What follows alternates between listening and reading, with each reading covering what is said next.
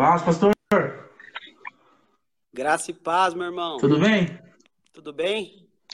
Graças a Deus, bem. Amém, aqui por aqui também. E aí? Tá tudo tranquilo por aí? Tá muito frio? Graças a Deus, tudo tranquilo. Aqui em Santana tá tudo bem. A gente tá, a gente hoje é o dia que a gente faz a distribuição das cestas É básicas. Então hoje foi um dia muito muito puxado, muito corrido, mas graças a Deus foi um tempo precioso de poder ajudar as pessoas, de poder entender a realidade da igreja, né? Porque a realidade da igreja muitas vezes não é aquilo que a gente vê nas lives, né? Sim, A realidade da igreja é na casa das pessoas. é Mas verdade. foi um tempo muito É bom. verdade. E deixa eu te perguntar, como é que tá o alastramento do Covid por aí? Aqui em São Bernardo tá terrível. Então, aqui em Santana tá, tá até que bem controlado aqui em Santana de Parnaíba. Só que a gente está vivenciando uma situação que a gente nunca vivenciou antes, que é a gente agora está com hospitais de campanha na cidade. A gente está passando por um momento bem complicado com relação a leitos de UTI, porque aqui nós temos pouquíssimos leitos de UTI, né?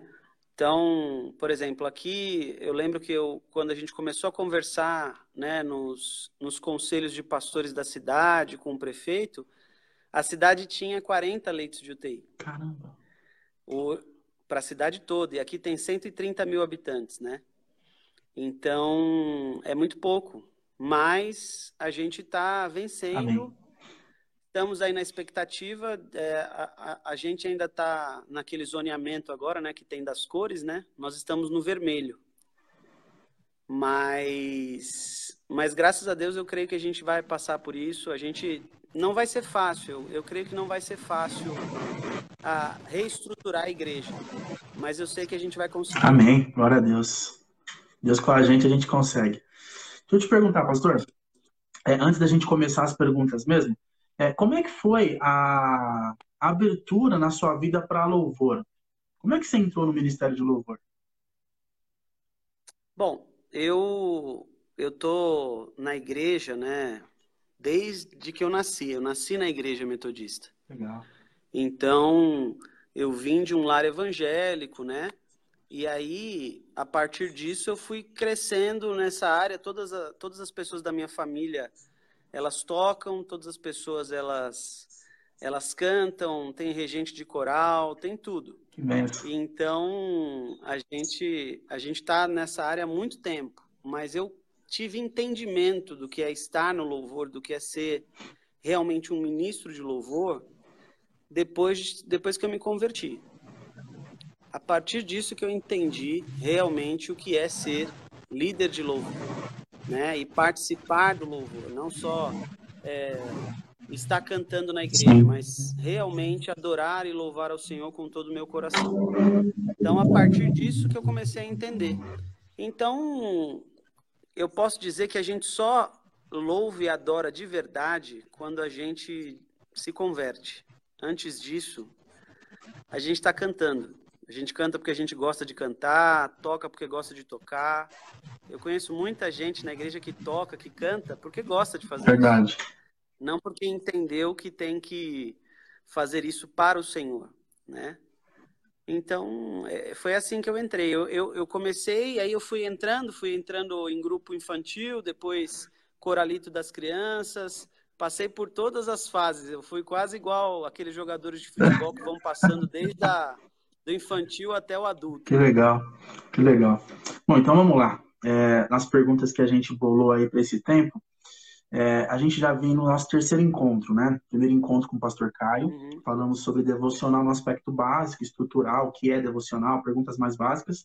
Um segundo momento com o pastor Valdir, lá de Sertanópolis, no Paraná, falando sobre leitura da palavra dentro do devocional. E agora um tempo precioso também é como funciona essa questão do louvor dentro do período de devocional. Então, qual que é a importância? É importante ter um momento de louvor dentro do devocional? Por quê?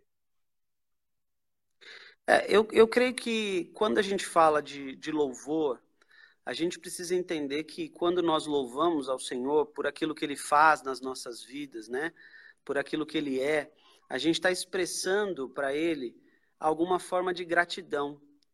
Né? A, a, a igreja, na verdade, ela é um espaço que deveria ser um espaço de gratidão. A gente não tem que ir na igreja para pedir nada, certo. a gente vai na igreja para agradecer. Né? E quando a gente fala de devocional, que é um período tão importante da nossa vida, onde a gente consegue é, ter um, um, um, momento mais próximo, mais íntimo do Pai, a gente precisa colocar esse momento de louvor como algo que venha agregar. O louvor, ele tem essa coisa, né? Ou ele agrega, ou ele rouba a cena. É verdade. E isso tem que ter, a gente tem que ter muito cuidado. Eu lembro que durante muito tempo na minha vida, antes de eu me converter, quando eu cantava né, no grupo de louvor, eu achava que o louvor tinha que ter três horas e a pregação tinha que ter 15 minutos. né? E, e, e, a gente começa a entender que um, um, culto, ele é um todo. Ele não é simplesmente o momento do louvor, Sim. ou o momento da palavra, ou o momento da adoração, o momento da confissão. O culto, ele é um todo. E a devocional também tem que ser um todo. Ela não pode simplesmente ser um período, ela precisa ser algo que faça tenha significado na sua vida. E às vezes a música ela pode agregar muito nesse significado. Sem roubar a cena do principal para mim que, é, que existe no devocional, que é a palavra. Legal. Porque a palavra ela é a base para que a gente construa um momento devocional né? Eu sou um pouco até é, eu sou um pouco criterioso com essa questão de devocional, das devocionais prontas, né? Eu tenho muito receio disso. Eu respeito, eu muitas vezes até vejo pessoas da igreja usando, eu acho que tem que usar mesmo, mas eu vejo que a gente precisa é, criar o nosso próprio momento. Legal. Né? Criar a nossa própria forma de devocional né? Buscar o nosso próprio texto, encaixar o melhor louvor para aquele momento. Legal. E não pegar tudo pronto. Eu vejo que tem muita gente indo por esse caminho. Aliás, a gente tem Bíblias hoje que já vem com devocionais. Verdade. Então, eu acho que isso acaba deixando a gente preguiçoso. E a devocional é exatamente o contrário disso. A devocional é o nosso esforço em se aproximar de Deus. É o nosso esforço em se achegar a Deus né? E a partir disso, a gente cria um ritmo de disciplina na nossa vida, de vida devocional. E para mim o louvor ele agrega esse momento. Ele não pode ser o principal desse momento. Eu acho que, por exemplo, o louvor ele pode agregar numa devocional, por exemplo, você escuta um louvor e o tema daquele louvor, ele traz para você uma vontade de buscar uma palavra naquele sentido. Legal. E aí você vai atrás disso, né? Eu acho que tem que partir muito disso. As pessoas elas têm uma dificuldade muito grande em ler a Bíblia porque elas procuram coisas prontas. Verdade. E na verdade a gente tem que buscar coisas que estão no nosso coração. Existem perguntas no seu coração, no meu coração, que já estão aí há muito tempo e que a gente não não traz solução para elas. E essas soluções estão exatamente numa vida com Deus, numa vida de devocional. Então, para mim o louvor ele agrega. O louvor não é o principal da devocional, ele é um agregador. Porque às vezes a gente coloca o louvor e ele toma todo o tempo da devocional e você esquece do principal, que é a palavra e a oração, que é o principal da devocional. Sem isso você não fez uma devocional, né? Então acho que é importante a gente pensar nisso. Essa foi uma pergunta que a gente fez nos últimos dois encontros e a gente não programou fazer nessa e você já respondeu sobre devocional pronto, né? Qual é a sua o seu entendimento? Você já falou porque existem vários hoje, né? Tanto de grandes avivalistas, quanto de grandes pregadores, quanto de, de, de, de, grandes pastores. E eu perguntei justamente isso, que os pastores entendiam sobre isso, né? Se na minha cabeça gerou essa dúvida, será que não gera um pouco de preguiça, né, espiritual nas pessoas, de acabar tipo buscando algo que alguém é pensou, refletiu ali, buscou em Deus respostas e trouxe mastigado para você, né? É uma papinha, né? Uma papinha Exato. espiritual. É, a gente precisa entender o seguinte: é importante, eu acho que a gente precisa ter esses devocionais prontos, principalmente.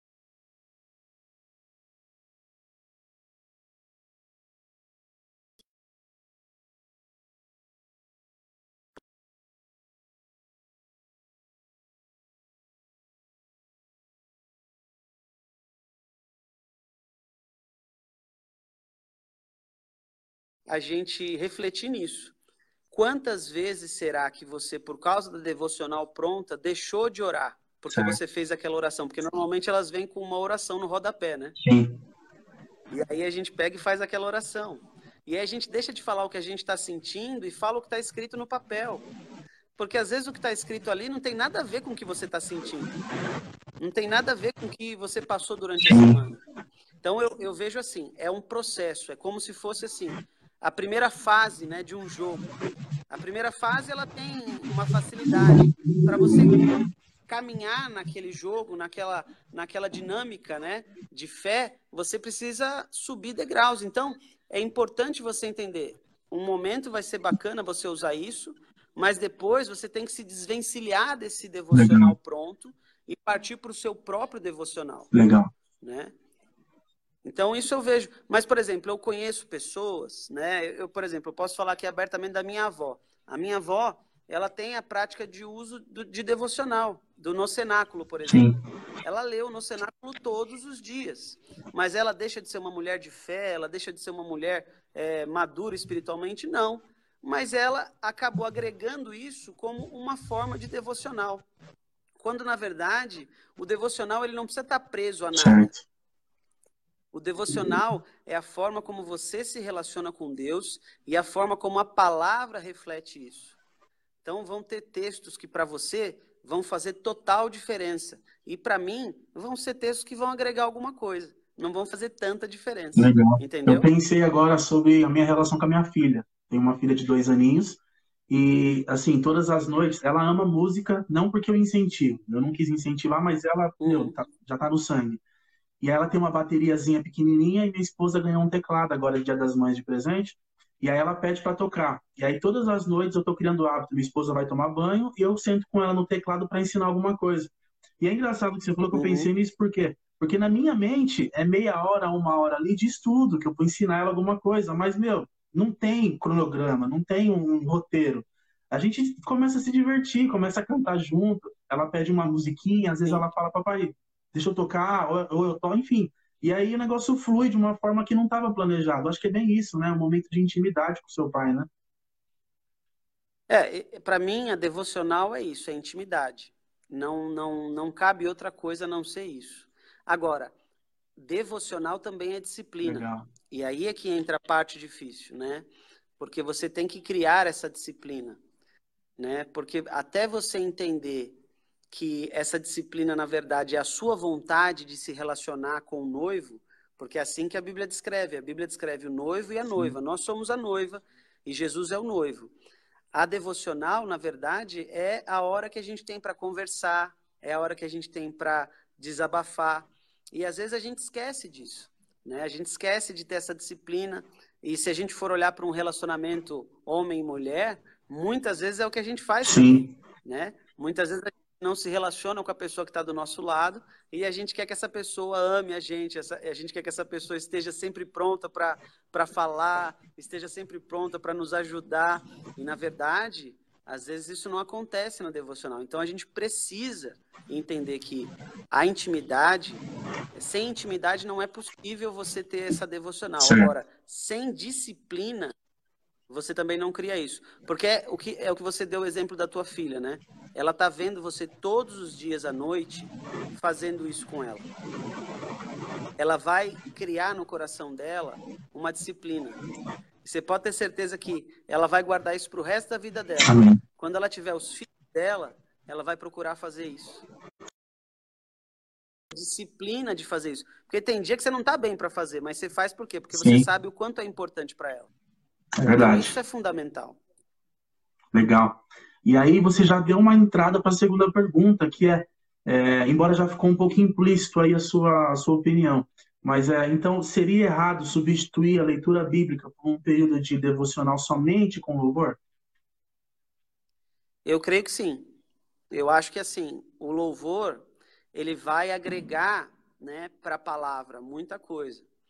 Eu acho que a gente pode, por exemplo, de um louvor tirar várias leituras bíblicas, Sim. porque se esse louvor ele é bíblico, né, se esse louvor ele é cristocêntrico, por exemplo, ele vai ter que trazer algo que vai gerar em torno de Cristo, que vai gerar em torno da comunhão da igreja, que vai gerar em torno da sua vida com Deus.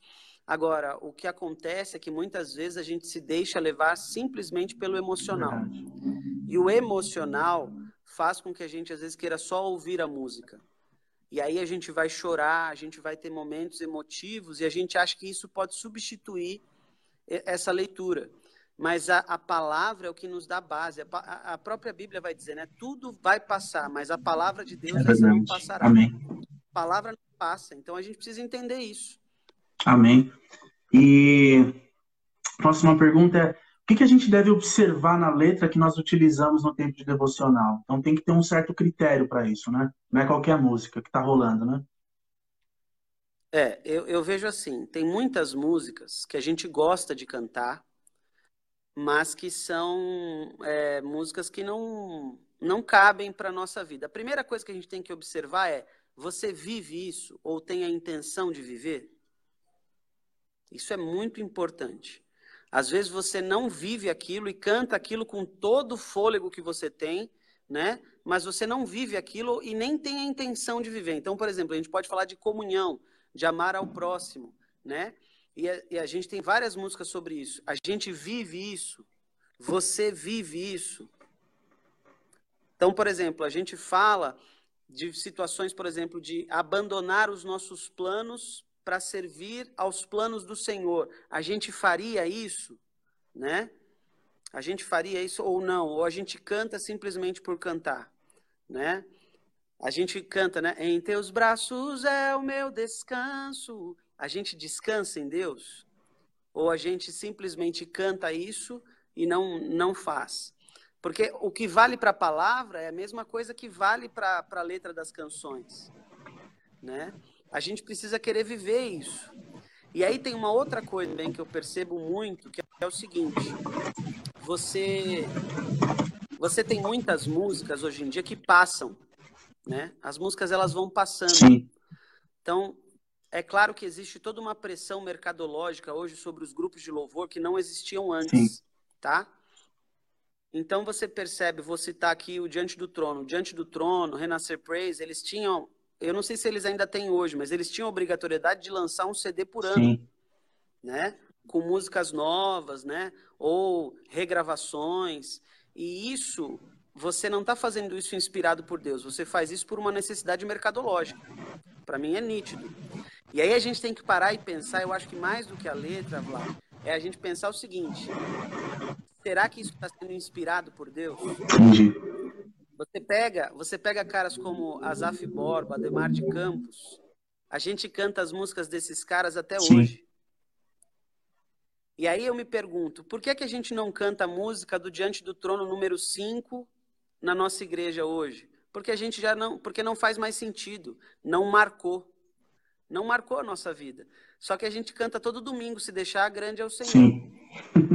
Você percebe que é, é muito forte isso, porque aquilo que Deus, aonde Deus está, é, isso vai permanecer. Então a gente tem que ter muito cuidado assim em letras, por exemplo, que falam muito do eu. Para mim essas são as mais perigosas, que Deus vai me dar isso, que eu sou aquilo, eu sou aquilo outro. Tudo que é muito egocêntrico, tudo que é muito hedonista tem problema. Então a gente tem que ter muito cuidado com isso. É claro que todo mundo sempre cita aquele, aquele exemplo do, daquela música Sabor de Mel, Sim. né? Que fala que ah, Deus vai me dar minha vingança, Deus vai fazer isso. A gente tem que ter muito cuidado com isso, né? Porque às vezes as pessoas elas escrevem canções baseadas em situações que elas estão vivendo naquele momento, né? Durante muito, muito tempo, a gente teve um período que a gente escutou as músicas do Thales. Sim. E o Thales, por exemplo, ele tem músicas ali que ele falou de coisas específicas que ele viveu naquele momento. E muitas vezes vai se encaixar na minha vida ou na sua vida, mas você percebe que são músicas que são marcadas para aquele Sim. tempo. E é por isso que muitas vezes hoje a gente já não canta mais, porque foi importante para aquele período e não permaneceu. Então eu acho que isso é uma coisa que a gente tem que ter muito cuidado, né? Porque senão a gente acaba indo por um caminho que é de colocar a música num lugar que ela não tem que estar. A música é importante. Mas uma vez eu, eu lembro que eu estava no acampamento de jovens. É, eu não era nem era pastor ainda e um jovem fez uma fez um, uma colocação que eu fiquei pensando muito naquilo. Que no céu a gente vai ficar cantando a mesma música todo dia. A gente vai ficar cantando santo santo santo santo santo santo. E aí eu fiquei pensando nisso. Puxa que coisa chata né mas aí depois eu pensei não mas na verdade no céu a gente não vai cansar de cantar isso porque no céu não tem cansaço no céu não tem sentimento de, de, de repetição. Sim. No céu você está ali e, e, a adoração que você tem ali, o louvor que você tem ali, é um louvor que é puro do teu coração. E aí eu, eu só pude entender isso muito tempo depois. Porque se a gente for pensar assim, a gente vai ficar, a gente vai viver em função daquilo que é tocado. Então, o que está tocando na igreja é o que vai mexer com o teu coração. E o que tem que mexer com o meu coração, com o teu coração, é a presença de Deus. E é claro que disso vão surgir canções que vão acompanhar esse momento. Então, a gente tem que pensar nisso. Por exemplo, eu lembro até hoje que no meu primeiro dia de aula, a primeira vez que eu fui para a escola, o meu pai tocou uma música, por exemplo, do, do Milton Nascimento, Coração de Estudante. Estava tocando essa música. Eu lembro desse dia porque marcou aquele dia.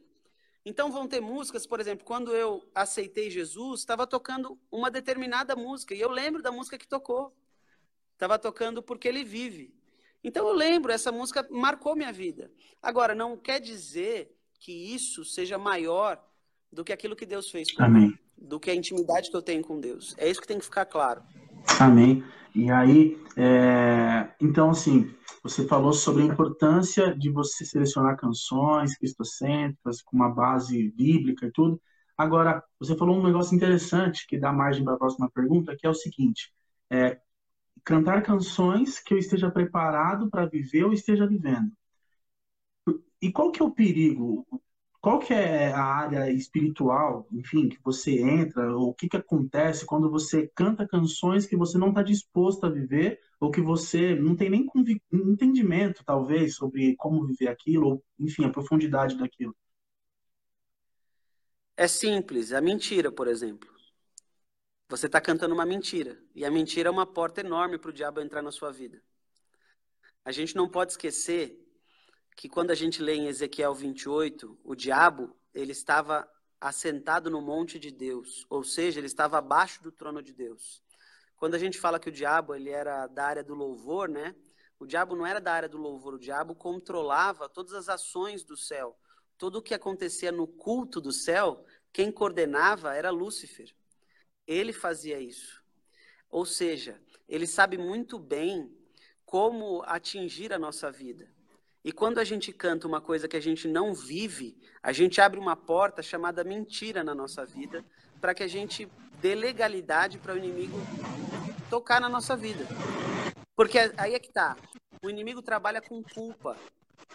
O inimigo trabalha na base da culpa, porque ele, ele não tem como, ele não é onisciente, né? Ele não lê os seus pensamentos. Então, ele não consegue saber o que você está pensando, mas ele sabe o que você fala, o que você prega, o que você canta. E aí ele trabalha com essa culpa de você pensar: puxa, eu estou cantando isso, mas eu não vivo isso. E a gente tem que entender uma coisa, Vlad: a gente, a gente prega uma coisa e a gente vai ser testado em cima daquilo que a gente prega. A gente vai ser testado em cima daquilo que a gente canta. Então, quando a gente fala, canta é, Deus me ama, a gente vai ser testado para ver se a gente realmente sabe que Deus nos ama. Então, a gente tem que estar tá muito atento a isso. Porque tem muitas vezes que a gente não se prepara para isso. A gente vem para o ensaio como se seja, como se fosse mais um ensaio da nossa vida, né? A gente vem para a igreja sem expectativa. A gente pega ali a playlist que o, o líder do louvor manda, manda na segunda-feira e a gente não ora por aquilo. A gente não fala, poxa Deus, que essas canções levem as pessoas à adoração. A gente simplesmente vai. E a gente esquece que a gente está vivendo ali um momento de louvor, de adoração, que é preciosíssimo, porque a palavra vai dizer que no meio dos louvores Deus habita. E aonde Deus habita, a cura, aonde Deus habita a transformação. Então, quando você está ali cantando, você não está simplesmente cantando, você está ali proporcionando também na sua vida e na vida da igreja um período de cura, um período de transformação de vida. Quando a gente entende isso, a gente canta como se fosse a última vez que a gente fosse cantar. Então a gente, a gente precisa pensar bem se realmente a gente tem levado a sério o que nós fazemos como adoradores, como levitas, né, que a gente gosta de usar essa palavra, né? Apesar da gente não fazer metade do que os levitas faziam, mas a gente gosta de usar essa palavra. Então a gente precisa entender bem isso, né? A gente vai depois entrar em outras, outras questões que eu acho que vai dar para explorar um pouquinho mais essa questão de Ezequiel 28, que tem muito para quem é da área do louvor. E eu sei que Deus, ele, ele tem uma ele tem algo especial para o adorador. Uma coisa muito impactante para a vida de todo mundo. Legal. E aí ficou bem claro já também a ideia que eu queria perguntar sobre o que, que acontece no mundo espiritual, né, na atmosfera espiritual, quando nós estamos louvando. Isso que você disse é forte, né? Por mais que seja um texto clássico, todo mundo conheça, mas quando cai a ficha, é, é forte quando nós dizemos que no meio dos louvores Deus habita. Então nós estamos convidando a presença de Deus para o nosso meio naquele momento e nós fazemos isso às vezes de qualquer jeito, né? Ou como você disse, com canções que é, às vezes estão marcando um momento particularmente meu, esquece que a gente está ministrando para pessoas, para vidas e que a gente é ferramenta, a gente é instrumento, né? Não é pra gente aquele momento, né? Aí às vezes a gente também, enfim, como Ministério de Louvor, a gente acaba fazendo coisas do tipo, ah, mas essa música sem um teclado não, não rola, ou essa música sem aquela virada da bateria não rola. E esquece que quem faz é Deus, né? Através da música, né? A música é só um meio pela qual ele, ele adentra o espaço, né? É, eu, eu vejo assim, principalmente esse finalzinho, né, do que você falou. A gente está criando na igreja um ambiente, às vezes, no louvor, tão tenso, a pessoa fica tão tensa de acertar, acertar a virada, acertar qual é a nota, é, que, ela, que ela não curte o momento, ela não se sente livre. Por isso que a gente fala muito, eu falo muito isso, né? Antes eu não entendia muito bem, mas hoje eu entendo muito isso. A gente precisa estudar em casa as canções. Para quem é do Ministério de Louvor, você não tem que usar o ensaio só para você acertar tudo ali na hora. Você não pode usar aquele, aquela uma hora que a gente chega antes do culto para passar as músicas para resolver a sua vida ali na, na hora. Porque senão chega na hora do, do louvor, você está tão tenso, você está com tanto medo de errar, que você, você não consegue aproveitar o momento. E isso faz muita diferença. A gente pare, parece que não, não, não faz, mas faz muita diferença. E assim, pegando agora mesmo a pergunta, né? Quando a gente lê Ezequiel 28, a partir do versículo 11, certo. a gente vai ver sobre a queda de Lúcifer. E aí ele vai falar várias coisas, que Lúcifer ele era coberto de pedras preciosas, Lúcifer era cheio de sabedoria e resplendor. E aí ele fala que Lúcifer ele comercializa a iniquidade que está dentro dele. O que, que ele está comercializando aí? ele comercializa para um terço dos anjos que caiu junto com ele. E por que, que ele faz isso? Porque quando eu e você fomos criados, Deus cria o homem, Deus cria o ser humano do barro. E quando você lê esse texto, você vê que Lúcifer ele era coberto de pedras preciosas. E aí ele olha para mim e para você feitos de barro. E Deus diz que nós somos a imagem e semelhança dele. E os anjos não são isso. Os anjos, eles não têm livre-arbítrio, nós temos. Os anjos não têm essa coisa de intimidade, nós temos. Os anjos, a gente às vezes não entende isso, mas os anjos, eles são uma, uma extensão do poder de Deus. Para um anjo fazer o que ele quer, ele tem que se rebelar. O anjo não faz o que ele quer, ele só faz o que Deus quer. É a mesma coisa da minha mão, da sua mão. A sua mão não vai ficar com, apoiada aqui no queixo se você não quiser. Ela obedece o que você quiser, né? Então, assim, um anjo é a mesma coisa. E na queda de Lúcifer, a gente tem uma revelação muito poderosa de Deus. Como é que funciona o reino, né? O reino funciona com três frentes muito, muito fortes, que são quais? A mensagem, que é a, a mensagem, a proteção e a adoração. É sempre assim. É sempre assim que funciona desde o princípio. Então você tem no início de todas as coisas você tem o Pai, o Filho e o Espírito Santo, né? Você tem o Pai que é a adoração. Antes de tudo, Deus, ele já era a própria adoração. O próprio adorar é Deus. você tem a mensagem, e quem é que trouxe a mensagem do Evangelho para nós? Foi Jesus. E você tem o Espírito Santo, que é aquele que nos consola, aquele que nos protege. Então, desde o início de tudo, já era assim. Aí você tem no céu três anjos que são aqueles que tomam conta de todas as coisas. Você tem Gabriel, que é o mensageiro. Gabriel é aquele que levou a mensagem para Maria. Gabriel é aquele que foi falar com Daniel, né? Você tem Miguel. Miguel é aquele que nos que protege o céu. É aquele que luta contra Lúcifer. Você vai ver isso, né, no Apocalipse. E você tinha quem? Você tinha um adorador. Quem era o adorador? Lúcifer. Só que Lúcifer cai. Quando Lúcifer cai, o céu fica sem uma parte do que é importante para o céu poder funcionar, digamos assim. E aí você vai ver lá em João capítulo 4, Evangelho de João capítulo 4, o que, que você vai encontrar ali? Você vai encontrar uma coisa que é poderosa demais, que vai dizer assim, porque o Pai procura por aqueles que o adorem em espírito e em verdade. Por que, que o Pai procura? Porque o adorador original caiu, que é Lúcifer. Isso é forte, hein? E quem adora agora somos nós. Nós é que adoramos agora. E é por isso que Lúcifer ele não suporta quando ele vê a gente cantando, quando ele vê a gente louvando, quando ele vê a gente adorando, porque quem fazia isso era ele, e ele sabe que ele perdeu isso. Se você ler no texto de Ezequiel, vai dizer que um raio de fogo cai sobre ele. Eu se eu não me engano, é no versículo 16 ou 17.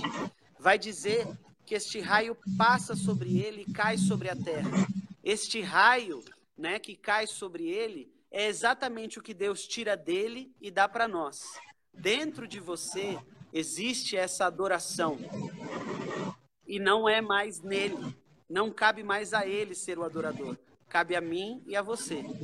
E é por isso que quando a gente louva, a gente às vezes sente coisas que a gente não sabe explicar.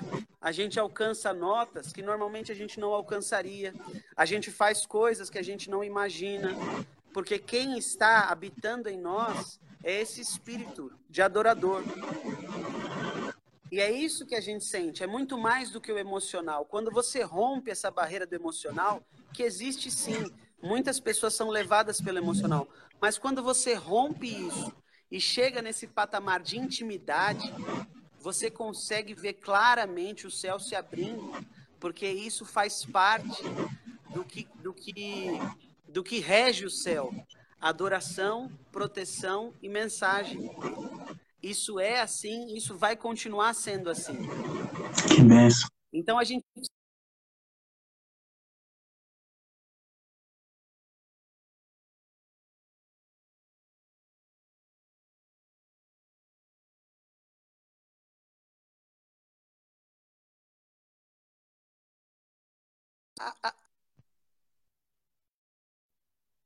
Pode falar.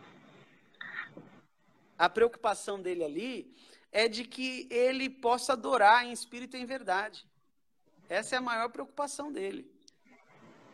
Ele não está assim interessado em saber se as pessoas vão gostar ou não. Isso é uma coisa também que tem que ficar claro. A nossa adoração, ela não tem que agradar as pessoas. A gente precisa pensar nas pessoas, mas a gente não tem que agradar as pessoas. Quando eu digo pensar nas pessoas é porque eu não acredito que o louvor ele, ele acontece quando só um canta e todo mundo está ouvindo.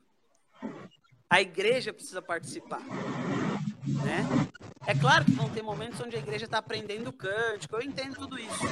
Mas a igreja, ela precisa fazer isso junto né? E é isso que a gente tem quando a gente fala de momento mais místico, né? É quando a gente rompe essa barreira do emocional e chega num ponto onde a gente tem essa revelação de que nós somos parte daquilo que rege o céu, que são essas três frentes. Isso é muito importante. Isso é forte. O pessoal está comentando bastante aqui, está sendo bastante esclarecedora a sua forma de explicar sobre o momento de louvor do devocional. Então a gente está conseguindo cumprir com o nosso objetivo, em nome de Jesus. Pastor, Amém. tem mais alguma coisa para acrescentar sobre louvor, sobre dentro do momento de devocional, alguma coisa que você queira passar da sua experiência? É, uma coisa importante que eu acho que precisa estar tá bem claro e eu já vivenciei isso na pele, eu sei o que é isso, é a gente entender que não vale a pena você chegar no final do culto e as pessoas dizerem para você assim: nossa, o louvor foi muito bom hoje, mas a pregação nem tanto. Nossa, o melhor do culto hoje foi o louvor. E eu, durante muito tempo, me alegrei com isso, antes de eu me converter, né? Antes de eu entender realmente o que era Jesus. Saiba que se você está fazendo uma coisa que engrandece a você mesmo, isso não é louvor, isso não é adoração. A glória, ela pertence somente a Deus. Amém. Um dos motivos de Lúcifer ter caído é porque ele quis para ele aquilo que estava em Deus, que era a glória dele. Então a gente precisa entender isso. O culto ele é um todo. A gente precisa amar o que a gente faz e a gente precisa cooperar com o pastor, com o ministério de intercessão. A gente precisa ser um com a igreja. Amém. A gente precisa ter o, o mesmo ímpeto quando a gente canta uma música agitada e canta um hino. A gente precisa entender a linguagem que a igreja fala para propor para essa igreja qual tipo de música essa igreja vai vibrar e vai louvar mesmo. Porque tem muitas vezes que a gente quer propor uma coisa para a igreja que a igreja não está preparada para viver, ou que não vive. E aí não adianta, não vai acontecer. Por isso que é importante a gente ter sensibilidade do Espírito Amém. Santo. E aí entra muito forte o tema que vocês estão abordando, que é a questão da devocional. Sem sensibilidade do Espírito Santo, você não consegue ler o público que está com você. Porque às vezes a tua igreja tem um tipo de público que se você tocar tal tipo de música, as coisas não vão acontecer. Não é porque a música não é de Deus, é porque simplesmente essa música não está ainda. É, a, a igreja não vivencia isso ainda. Ela ainda não está pronta para vivenciar aquilo. E aí você tem que ir passo a passo, né? E aí a gente consegue mudar um pouquinho o que a gente entende de culto. Os nossos cultos ainda são muito travados, né? A gente precisa entender que esse, esse culto tem que ser mais fluido. Você vê a, a, a percepção de adoração e de culto, né? Você vê que Davi, ele não, ele não impõe momentos, por exemplo, no, no culto, né? Na, no momento de adoração. Ele vai fluindo. E esse, esse fluir do Espírito Santo também precisa acontecer no culto. E isso não é por causa da nossa liturgia. Nossa liturgia é excelente. Mas às vezes a gente atrapalha a liturgia. A gente coloca formas de fazer isso que atrapalham o culto no todo. E não atrapalham só o louvor ou atrapalham só o momento de confissão, atrapalham o todo. Então a gente precisa criar essa, essa sensibilidade, né, como adoradores, como aqueles que, que estão servindo no culto, para que a gente possa entender o que Deus quer para este domingo. Por isso que esse preparo através da devocional é tão importante. Por isso que às vezes quando a gente faz uma devocional, por exemplo, não leva a sério, a gente esquece que a gente está se preparando para uma guerra. O louvor também é uma arma de guerra. Existem cadeias, existem principados e potestades que entram na igreja e isso tudo é quebrado através do louvor. Uma das coisas que eu aprendi é quando a gente vai para um evangelismo, por exemplo, louvor, a gente sempre tem que ter alguém no louvor, porque o louvor ele quebra cadeias. O louvor ele quebra principados, potestades, o louvor destrói muralhas, como a gente vê lá em Josué. Sim. Então, quando a gente entende isso, quando a gente tem essa sensibilidade do Espírito Santo, as coisas começam a fluir de maneira melhor. Quando a gente quer tomar para si, e isso é o que mais acontece, não, eu vou decidir o que a igreja vai cantar. Isso vale para todo mundo, vale para líderes de louvor, vale para os próprios pastores, eu me incluo nisso, que às vezes a gente quer às vezes agir de uma forma que a gente para de escutar o outro. E a gente precisa entender que esse momento, o culto, é algo muito importante para Deus, e através do que a gente faz para Deus, nós somos atingidos. Através da misericórdia de Deus, nós somos curados, nós somos transformados. E aí a gente tem que terminar o culto sabendo assim que Deus está sorrindo para a gente, que Deus ele se inclinou para ouvir o nosso louvor. A gente tem que respirar fundo no final do culto e saber assim, o que a gente fez aqui subiu como aroma suave. Amém. Então, às vezes, a gente está brigando durante o louvor, um brigando com o outro porque errou nota. Não adianta você achar que vai subir como aroma suave, porque não vai. A gente precisa disso, a gente precisa ter esse entendimento do que a gente está vivendo num culto. Um culto não é um ajuntamento de pessoas simplesmente. Um culto é a expressão real de comunhão de um povo para com Deus. Amém. É aquilo que eles vivem, aquilo que eles sentem entregando o melhor que eles têm para Deus. E isso é o louvor por excelência. Não são muitos instrumentos, não são, não é a melhor equipe de som. O louvor verdadeiro que agrada a Deus, ele sai do nosso coração. Amém. Amém, pastor. Obrigado aí por esse tempo, Amém. obrigado aí pela sua disposição de, de, e por trazer esse conhecimento, né, elucidar as nossas vidas. Nossa intenção é, após acabar esse projeto, é, produzir. Ó, a gente já está com todo o material de áudio né, disponível para o pessoal ouvir nas plataformas digitais aí. Então, se você quiser divulgar, estamos no Deezer, no Spotify, no iTunes. Mas a intenção também é produzir um e-book depois para deixar disponível para a igreja, no distrito, na região, acerca desse assunto, que, como você disse, é tão importante. Para nós, quando definimos o tema, entendemos que devocional é, um, é, uma prática de quem tem um estilo de vida de adoração. Então, se você quer ser é um adorador com um estilo de vida, você precisa ter a prática do devocional, que engloba todas as coisas, né? Dentro disso está o jejum, todas as nossas práticas espirituais, né? Está o jejum, está a leitura bíblica, está a oração, a adoração, enfim. Então, obrigado por esse tempo, pastor. Um abraço aqui Amém. amém. É, o pessoal está com saudade. Eu que agradeço. Tem vídeo seu com a gente cantando lá no nosso canal, para o pessoal lembrar, o pessoal tem bastante saudade. Então, fica o nosso abraço. Quando tudo isso acabar, vamos tentar se reunir em nome de Jesus. Amém, amém. Para mim é um privilégio, eu agradeço muito. É um tema que eu, eu não sei o que seria da minha vida se eu não pudesse louvar ao Senhor. É o que eu falo. Eu canto quase que todos os dias, porque eu não sei viver sem fazer isso. Amém né? Então, que, que, que as pessoas possam entender que isso não é o mais importante, mas é parte importante do que a gente é como indivíduo, como cristão, na presença de Deus. Amém. E que a gente possa crescer como igreja. Eu amo muito o povo aí do IP. Deus abençoe muito vocês. Saudade também de todo mundo. Vamos ver se a gente consegue marcar depois que acabar tudo Deus isso para estar tá junto. Pastor, fica com Deus, te abençoe. Uma boa noite, viu? Amém. Deus abençoe muito. Amém.